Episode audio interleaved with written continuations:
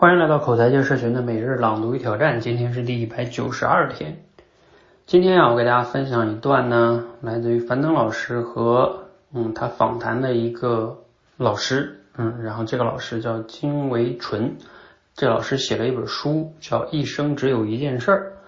啊，那他访谈这里面谈了一些挺有意思的观点，其中有一段哈，我挺有感触的，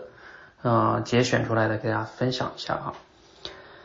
好，大家注意听一下，关于这个，我们有一些事情会左右为难。他说啊，我们常常会陷入到左右为难的矛盾，一个在左，一个在右，我我不知道怎么办，要左就没有右，要右呢就没有左，常常会产生这种困局。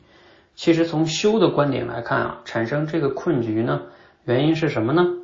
为什么你左右为难呢？因为啊，你站在中间，因为你的生命现在站在这个位置，这个是左。这个是右，你只能选一个，你当然为难了。你去找方法，不管你找什么方法，还是会有副作用，因为你在这个位置找的方法就一定是左右，一定是要区分的。但是你透过修之以后，透过修以后啊，你的生命会产生位移，你往上走，在这个位置一看啊，没有左右了，两个都在脚底下，两个都要也可以，两个都不要也没关系。要一个也没有障碍，没有挂碍，没有烦恼，所以啊，只有生命位移，它才可以真正的解决问题。所有真正的答案啊，都在更高维度才能找得到。那金老师讲了这么一段话之后呢，这个 樊登老师就说：“哎呀，你讲这个有点抽象，可能听众有点听不懂，能不能举点例子哈？”然后这个金老师呢就举了一段例子，也挺好的。他说啊，呃，如果你觉得嗯我的人生就是缺钱啊，一直想要追求钱，那在我看来呀，你就把自己的自己活小了，因为呢钱比你大，钱把你给压住了。如果呢你就是在想啊，哎呀，我家这个孩子呀，我怎么能让孩子啊怎么好呢？我要如何如何？嗯，你活的呢比孩子还要小，孩子变得比你大。那如果说孩子比你大呢，你要去教育孩子就很难；钱比你大，你要去赚钱也很难。但是呢，你如果活好的话，你可以让自己活得比钱大，比孩子大。这样的话呢，钱就要跟着你走，孩子呢也要跟着你走。嗯，孩子想跟你在一起啊，你就比孩子大了；那钱想跟你在一起呢，你也就比钱大了。你每天想跟孩子在一起，孩子不理你，那孩子就越活越比你大，你就管不了他了。好，听完了是不是有点意思哈？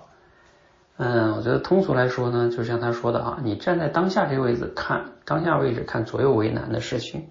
往往你需要再升高一些维度啊，就像他说的产生位移。呃，因为我今天刚好做了直播哈，就讲到这个七个层次呢，升级你的认知。我觉得跟这个啊有相同的一些理念，就是我们当下被面临的那些困惑和问题，往往是你在更高的维度上出了问题。比如说，我举例子，像你的，也许是你的能力不足导致你现在这个问题会重出重复出现，又或者是啊，你再往上是你对自己的深层次的认知出了问题